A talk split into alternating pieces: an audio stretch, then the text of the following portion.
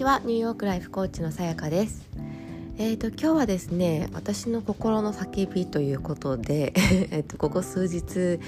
感じたことをですねお話ししてみたいと思います。まずちょっとこれは最初関係ない話なんですけれども、我が家の近くのですね駐車場、立体駐車場のなんか車乗せすぎたのかなか何かで崩れてですね、なんか割とニューヨークでは騒ぎになっています。でこんなマンハッタンでもそんなことあるんだと思って、たまにそのインドとかねいわゆるちょっと発展途上国でなんかこう道路が突然こう崩れるとかそういうのってたまにニュースで見て怖いなと思って見てたんですけれども、ニューヨークでもそれが起きるってどういうことっていう、もう恐怖ですよね。ニューヨークの建物ってとにかく古いんですよね。で日本みたいに地震がないので古い建物が結構そのまま建っていたり、あとは基本的に多分コンクリートだから、その火事とかで焼けてなくなるってことも多分あんまりないのか、とにかくビルが古いので、で古いっていうのが悪いということでもないというか、で中がリノベーションされていて、なんかこうブティックビルじゃないですけど、それはそれで素敵な面もあるんですけれどもね。でも本当にこう駐車場が崩れるって本当怖いですよね。でも車が何台もこうガーッと下に落ちている様子とかが写真に載っていて、私は昨日たまたまその時間帯家にいたので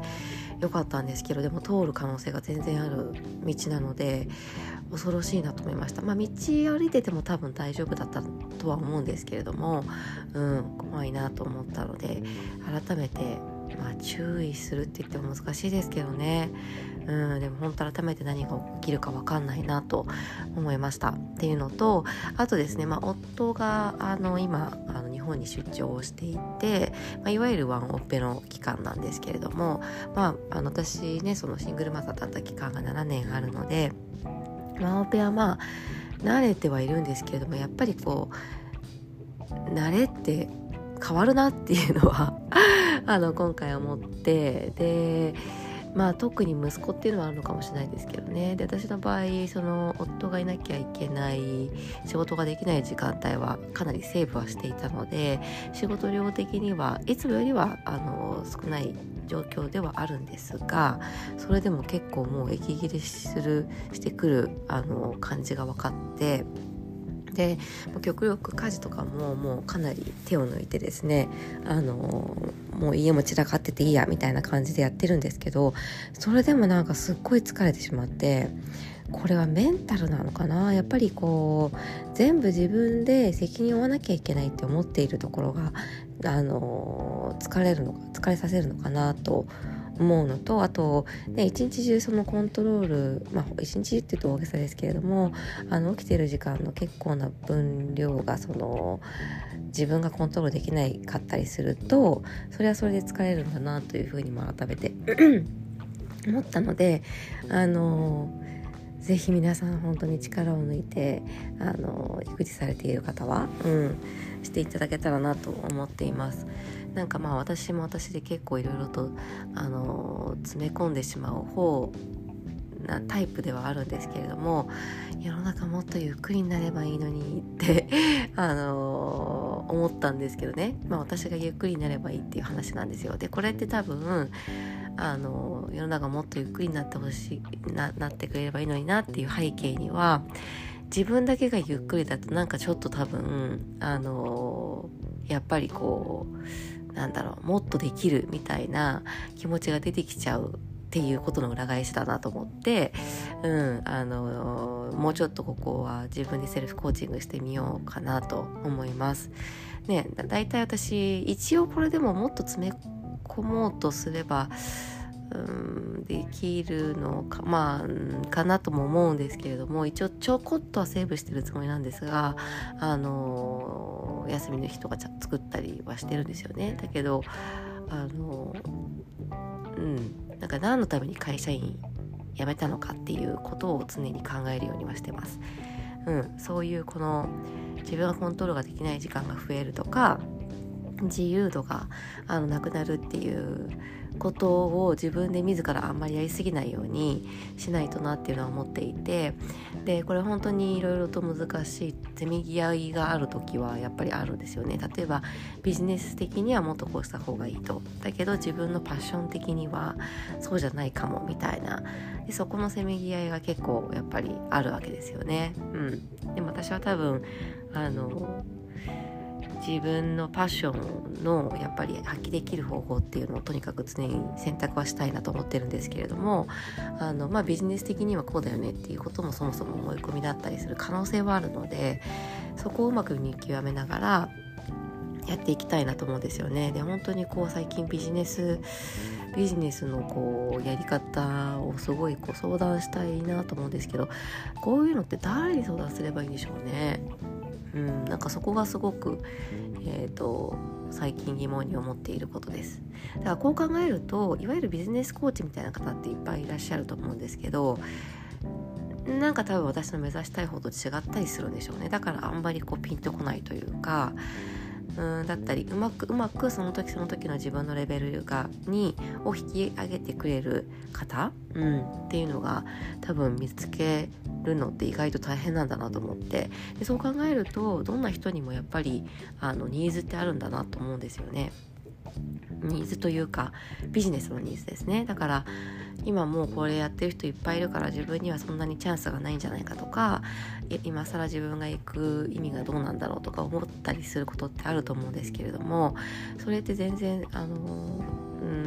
意外と考える必要がなくて、やっぱりそれぞれの性質、性格であったりとか持っているスキルだったり雰囲気であったりとかやり方、進め方であったりで段階であったりで、それぞれのにニーズがやっぱりあるんだなって、改めて身をもって感じたので、私のクライアントさんたちでも独立されたいっていう方結構最近増えてきたなっていう気がするので、ぜひそこをお伝えできたらなと思います。はい。で、そうなんです。なので、今日は、息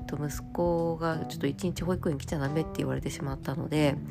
もう今日ねセッション入ってた方々本当申し訳なかったんですけれども、ちょっと息子が起きているとですね、ほとんどの確率で邪魔が入るのと、あと私もちょっと今、邪魔されるんじゃないかって不安で集中しきれなかったりするので、でいつ昼寝に入るかっていう確率な時間もわからなかったりするので、ちょっと今日はねキャンセルさせていただいて、そうやっぱそういうのが起きるとちょっと私も気持ちがこう落ち込んでしまうというか、落ち込むっていうとちょっと言葉は強すぎるかなと思うんですけど、ちょっとテンションが下がってしまうというか、なんかもっとやりたいのにできないとか、せっかくだねクライアントさんよし今日だって言って、多分良きタイミングを見計らって予約してくださっていて、ね、久しぶりにちょっとこう育休というか産後久しぶりに予約入れてくださった方もいたりしたので、そうだって今日ね初めての方もいらっしゃったりしたので、ちょっともうはーっていう感じで、私もすごく楽しみにしてたのではーっていう感じなんですけど、そういうこともね人生だからありますよね。でこういうことがあるとなんかもうちょっとねゆとりのあるスケジュールにしておかないとすぐに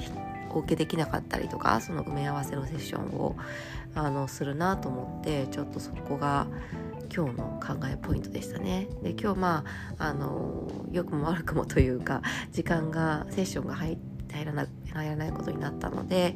ちょっと集中できるかどうかは別として、改めてちょっと自分の、最近ちょっと本当にバタバタしていて、なんか心も忙しかったなっていう感じで、ゆっくり自分のその今後の仕事の仕方について考える、きっかけがちょっと少なかったかなと思うので、やってみようかなと思います。昨日の夜もだいぶ息子が寝た後に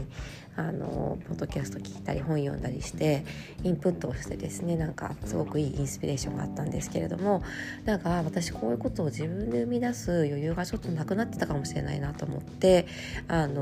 ちょっとスケジュールを見直すか、もしかしたら新しいことがね始まってトントンと始まったから気持ちの余裕がなかったのかもしれないんですけれども、そこも含めてちょっと見直したいなと思います。はい、ちょっと今日は私の心の叫びということで、こういうちょっとテンションが落ちた時とか、私自身が悩むことっていうのをシェアするのもまたいいのかなと思ったりもしたので、ちょっと息子が起きる前にですねシェアしてみました。